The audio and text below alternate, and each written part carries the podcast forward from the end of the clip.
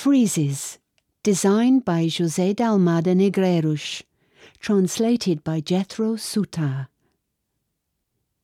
The Echo. It was getting late. Was Adam not coming back? Where could he be? Maybe he went hunting, wanted to catch a white doe by surprise in the forest.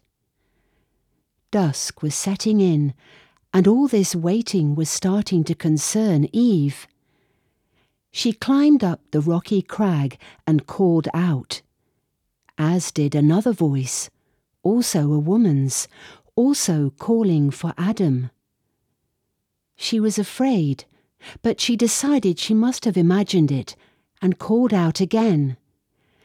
Adam! Again, another voice, also a woman's, also calling for Adam. Downcast, she made her way back to the tent. Adam had returned with a full set of arrows and no sign of game. And when he went over to greet her with a kiss, she evaded him. Someone, not her, had been calling for him.